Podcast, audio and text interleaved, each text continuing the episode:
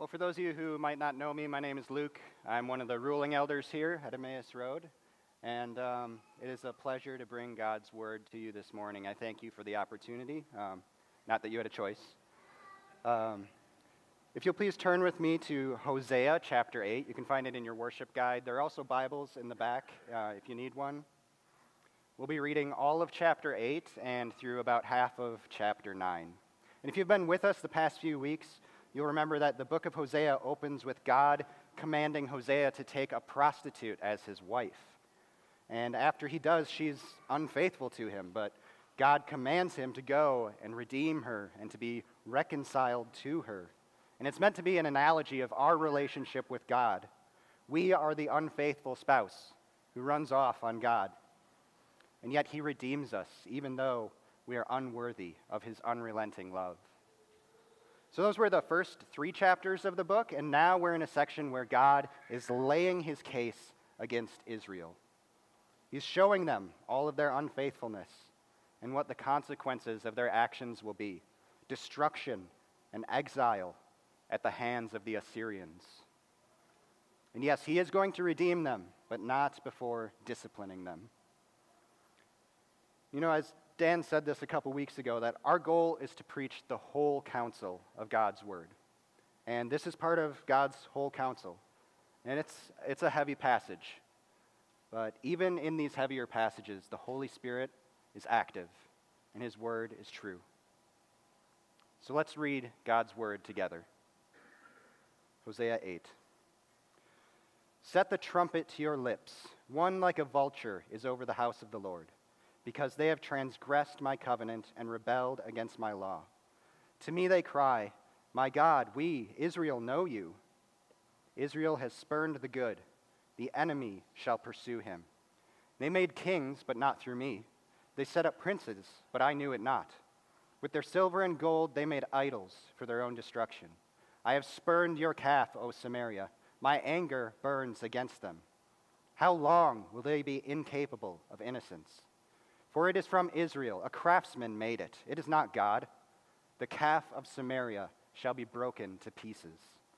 For they sow the wind, and they shall reap the whirlwind. The standing grain has no heads, it shall yield no flour. If it were to yield, strangers would devour it. Israel is swallowed up. Already they are among the nations as a useless vessel, for they have gone up to Assyria, a wild donkey, wandering alone. Ephraim has hired lovers. Though they hire allies among the nations, I will soon gather them up, and the king and princes shall soon writhe because of the tribute. Because Ephraim has multiplied altars for sinning, they have become to him altars for sinning. Were I to write for him my laws by the ten thousands, they would be regarded as a strange thing. As for my sacrificial offerings, they sacrifice meat and eat it, but the Lord does not accept them. Now he will remember their iniquity and punish their sins. They shall return to Egypt. For Israel has forgotten his maker and built palaces, and Judah has multiplied fortified cities. So I will send a fire upon his cities, and it shall devour her strongholds. Rejoice not, O Israel, exult not uh, like the peoples, for you have played the whore forsaking your God. You have loved a prostitute's wages on all threshing floors. Threshing floor and wine vat shall not feed them, and the new wine shall fail them. They shall not remain in the land of the Lord, but Ephraim shall return to Egypt, and they shall eat unclean food in Assyria. They shall not pour drink offerings of wine to the Lord, and their sacrifices shall not please him. It shall be like mourner's bread to them. All who eat of it shall be defiled. For their bread shall be for their hunger only. It shall not come to the house of the Lord. What will you do on the day of the appointed festival and on the day of the feast of the Lord? For behold, they are going away from destruction, but Egypt shall gather them, Memphis shall bury them, nettles shall possess their precious things of silver, thorns shall be in their tents. The days of punishment have come, the days of recompense have come. Israel shall know it. The prophet is a fool. The man of the Spirit is mad because of your great iniquity and great hatred. The prophet is the watchman of Ephraim with my God, yet a fowler's snare is on all his ways, and hatred in the house of, the, his, of his God. They have deeply corrupted themselves, as in the days of Gibeah. He will remember their iniquity, he will punish their sins. This is the word of the Lord. Let's pray. Heavenly Father, this is a heavy passage, and we pray that you would use it to help us to see our sin and to be convicted of it. Yet may we see your goodness even in a message that may be hard to hear. Speak to us through it and use it to form us into the image of your Son. It's in his name that we pray. Amen. Well, from 2008 to 2011, I worked at an Office Depot here in Appleton, which is now closed. And without a doubt, I can tell you this is the least favorite job that I have ever had. I worked there for three years, but it felt like an eternity. And there were a lot of reasons why I didn't like this job, and frankly, I was in my early 20s. I had a bad attitude, and I was a pretty terrible employee. But one of the reasons I didn't like it was because of the ways that the customers treated me. I had customers yell at me for all sorts of reasons because we didn't have an item in stock, because prices were too high, because the office chair they bought three years ago from us was starting to get squeaky. People get real upset over office supplies. And it got so bad that sometimes people would threaten me. Now, there was only ever one time where I was threatened with physical violence. Someone threatened to throw a printer at me. But the threat that people loved to use was I'll just take my business elsewhere. Well, being the young slacker with the bad attitude that I was, I really didn't care if they went to shop somewhere else. Frankly, there were times when I was the one who suggested it. Like, there's an Office Max right down the road. You can go there. I didn't care about their loyalty to our business. It meant nothing to me to lose a customer.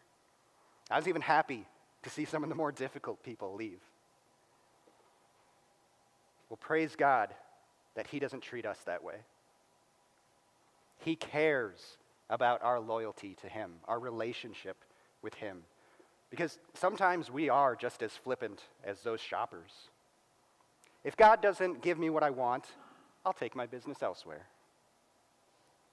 If my life isn't going how I wanted, I'll just turn to alcohol, Netflix, video games, pornography, food, work, social media.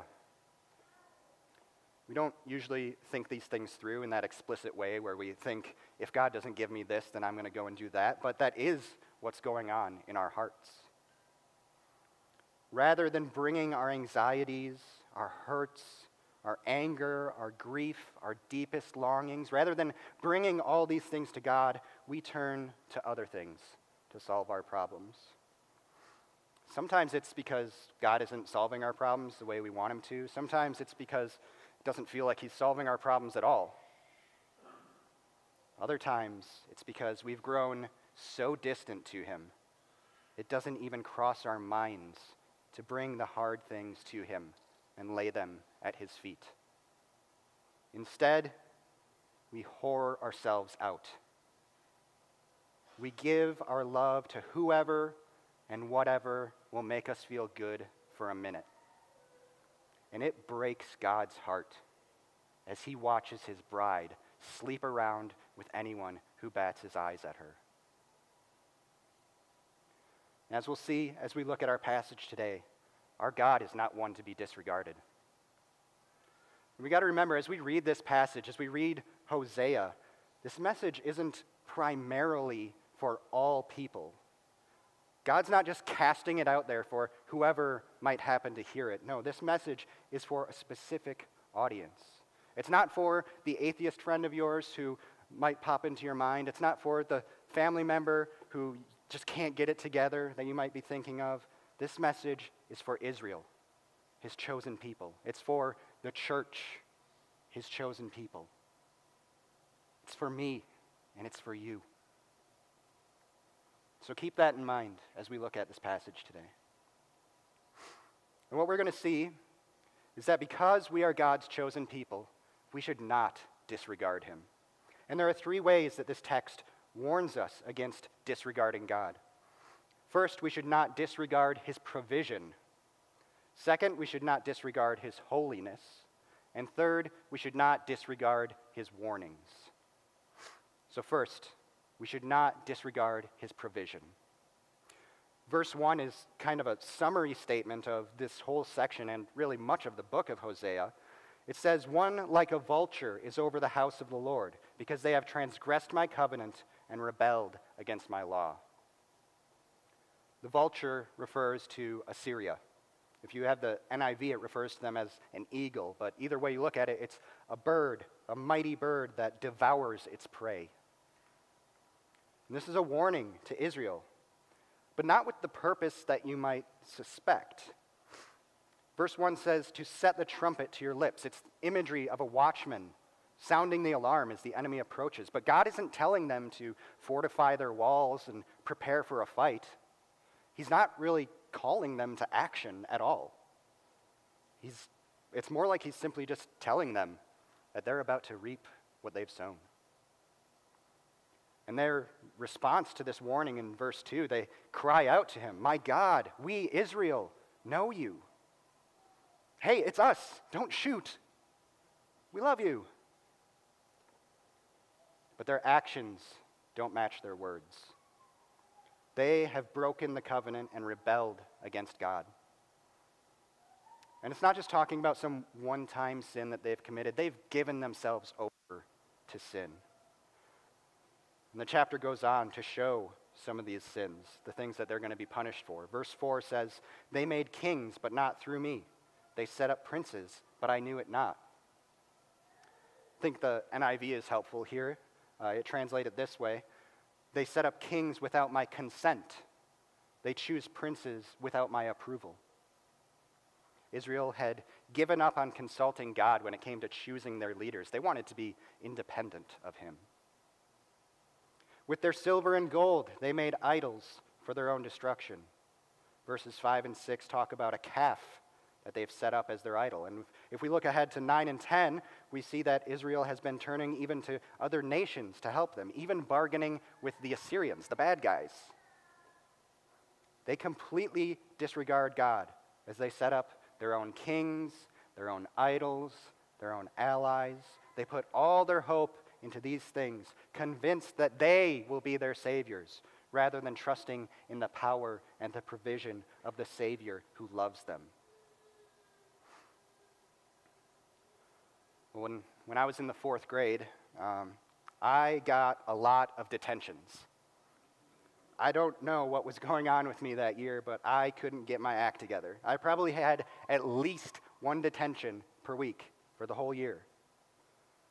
And after detention was over, all the rest of the students and teachers were gone, so I would just have to wait for my mom to come pick me up after she got out of work. And one time she was running a little late for some reason, and this was in the age where not everyone had a cell phone, so I couldn't just text her to see where she was at. So eventually I thought I had to make a decision. And I decided maybe I should just walk home. It's only 15 miles away if I took the county highway. I could probably get home before dark if I didn't get hit by a car. Well, just as I had made up my mind to start walking, my mom pulled up. And after I got in the car, I told her I was about to start walking home, and she just looked at me with horror in her eyes. She told me, Under no circumstances are you ever to walk home alone.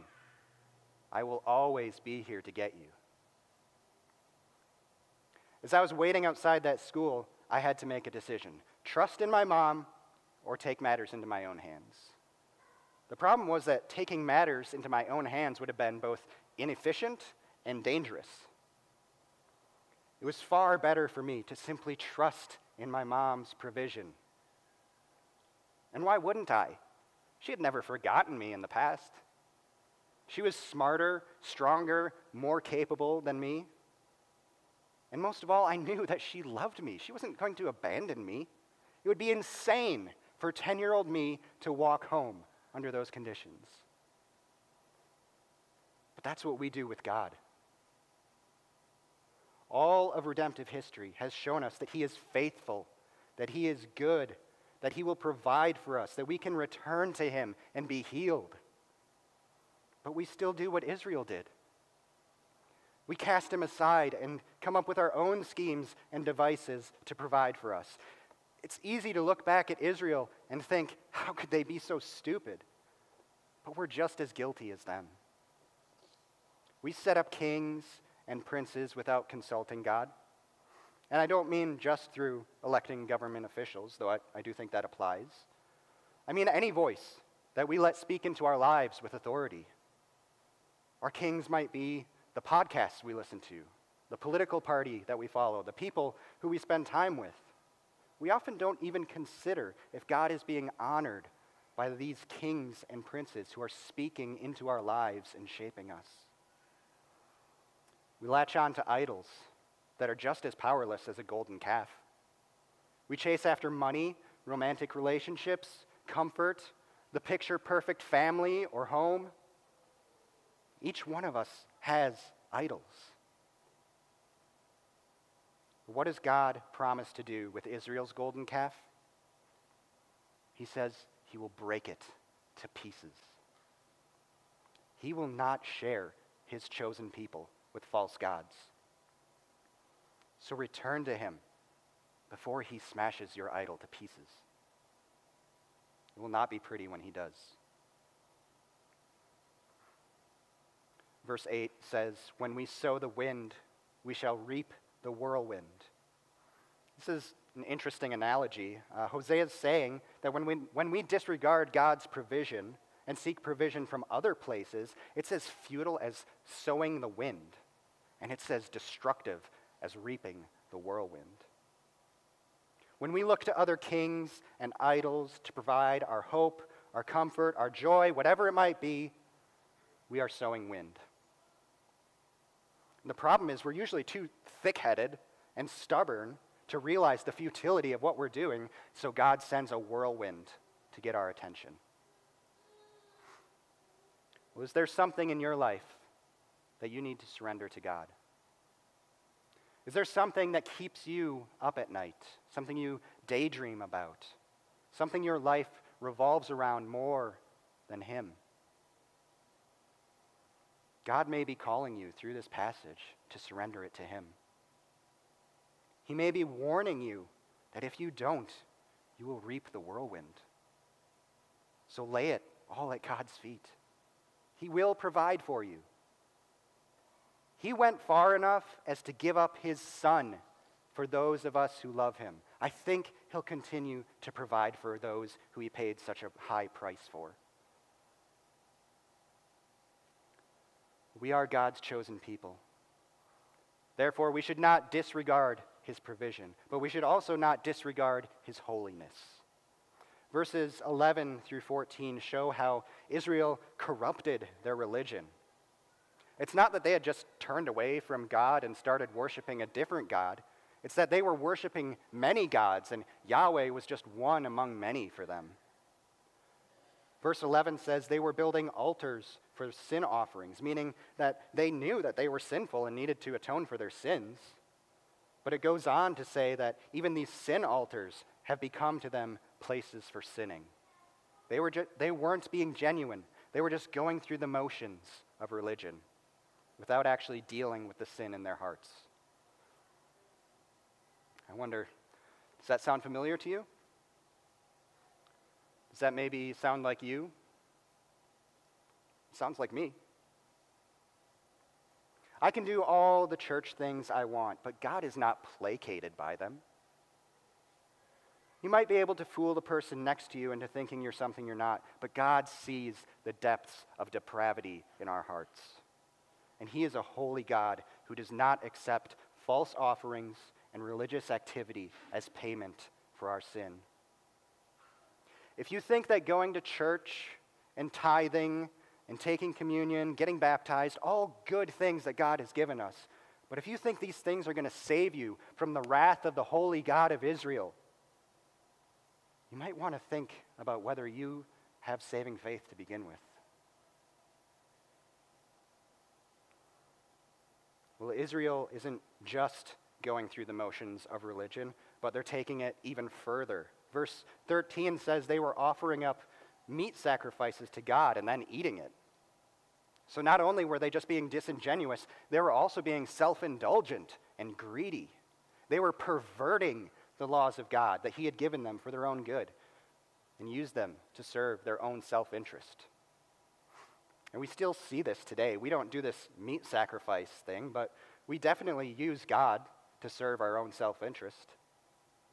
We twist His word to manipulate others and to justify our sin. Maybe we try to build an image around being a good Christian so that other people will admire us. We pray for self indulgent things. We take these good things that He's given us and we, we pervert them to serve ourselves.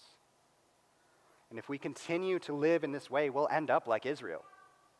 Verse 12 says, Were I to write for him my laws by the ten thousands, they would be regarded as a strange thing. Israel was doing religious things, but their hearts had wandered so far from God that his laws would seem strange to them.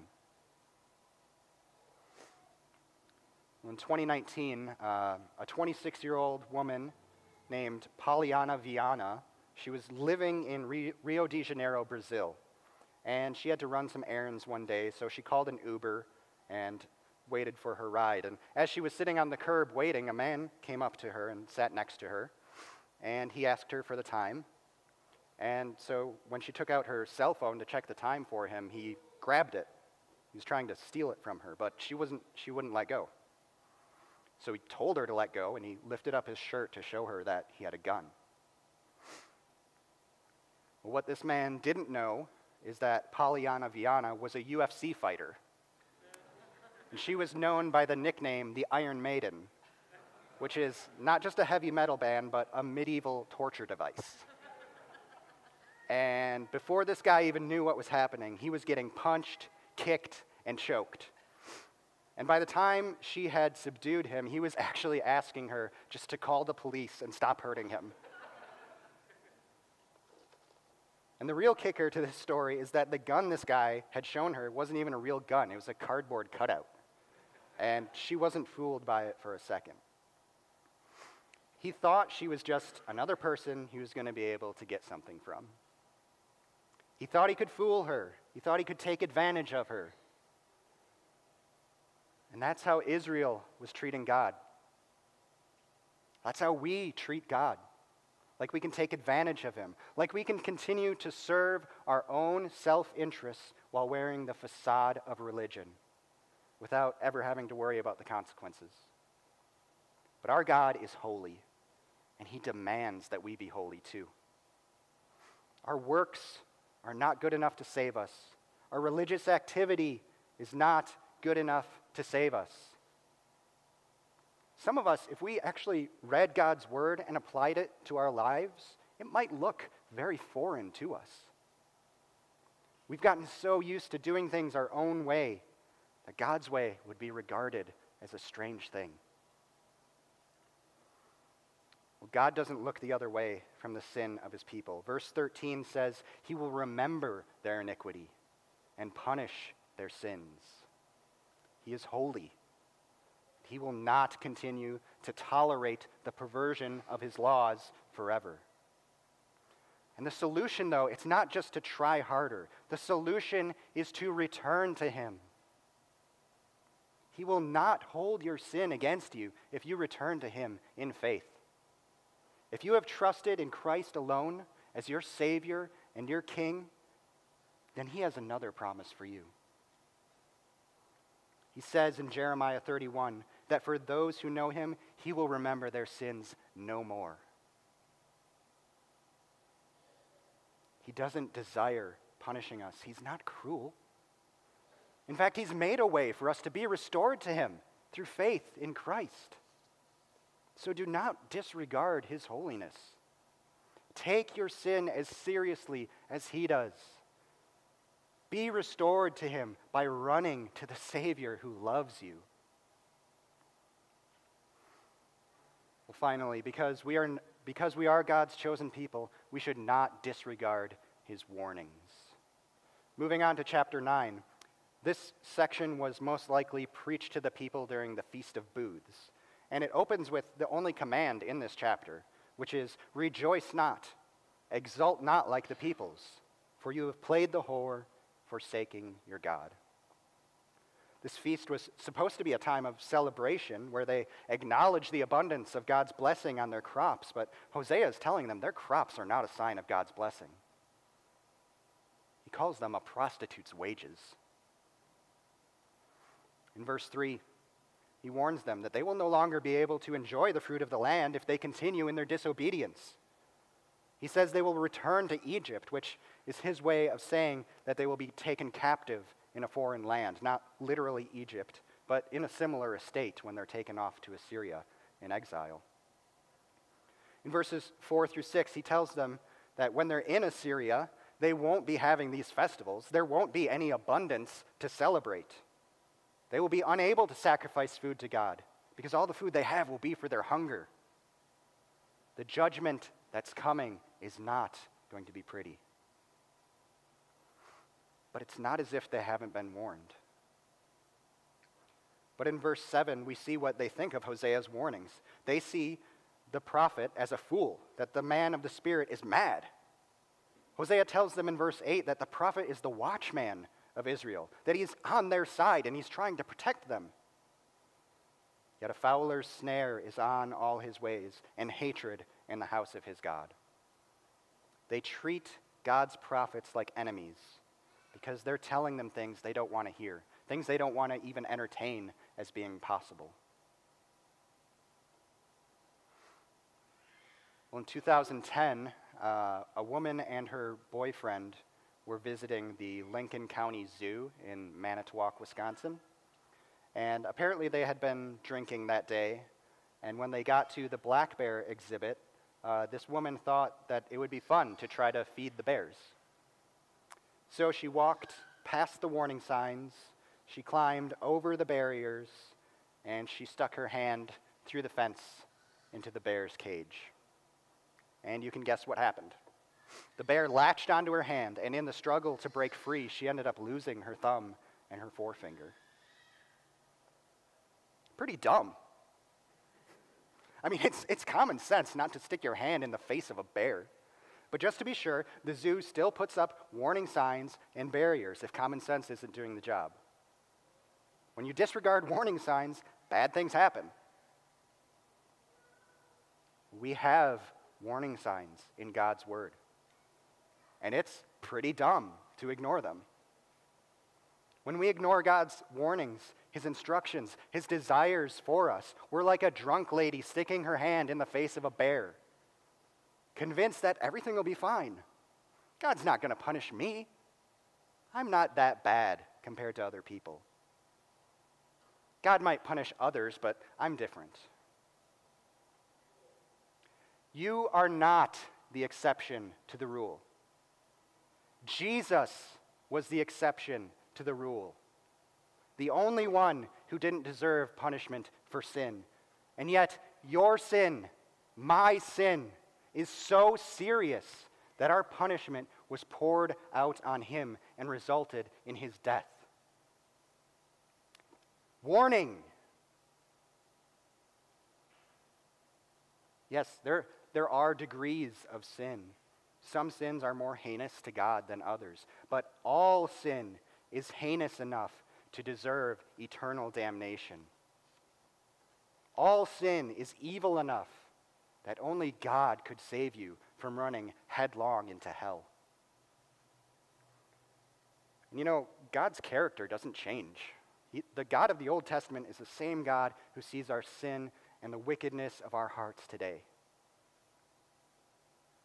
So maybe we shouldn't think so fast as to presume that he won't punish us like he did Israel. He's the same God as always. So listen to his warnings, hear his word, and return to him. We do this thing with our kids where we count to three before giving them a consequence for bad behavior.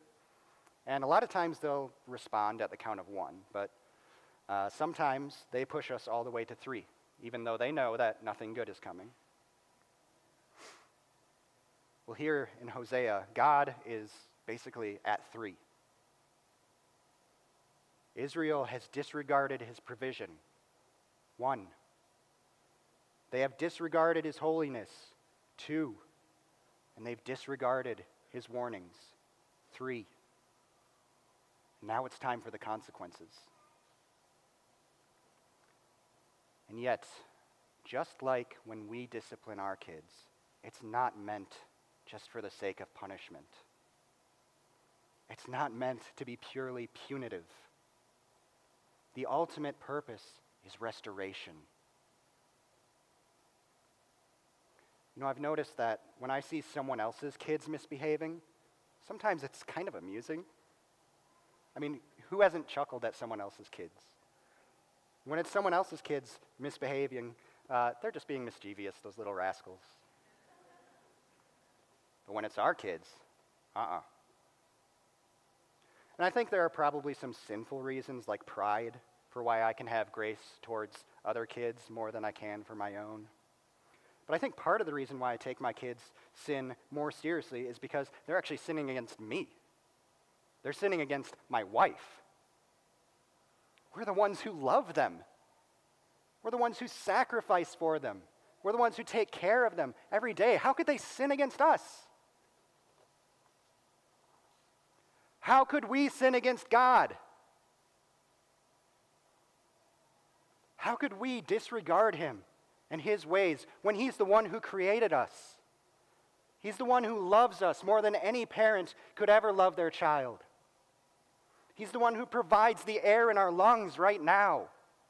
He's the one who sacrificed his own son to save us from destruction. How can we disregard him so casually?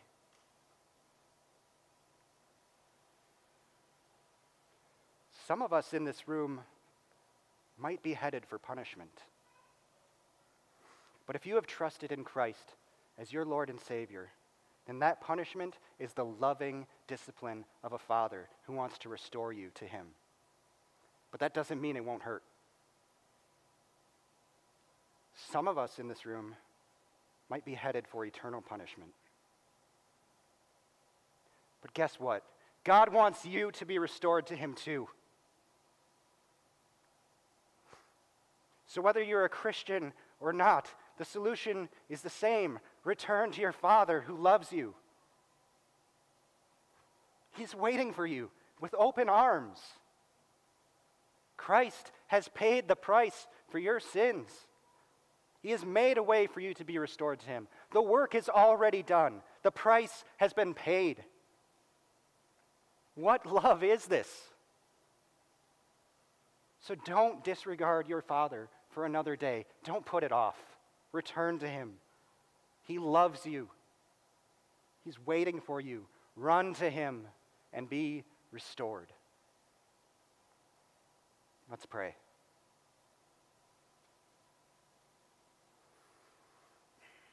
Heavenly Father, thank you for being a God who loves us enough to discipline us. Lord, we are sinful creatures who turn away from you on a daily basis. We need your help to be sanctified and to be changed. Help us to trust in your provision, to honor your holiness, and to listen to your warnings. In Jesus' name we pray. Amen.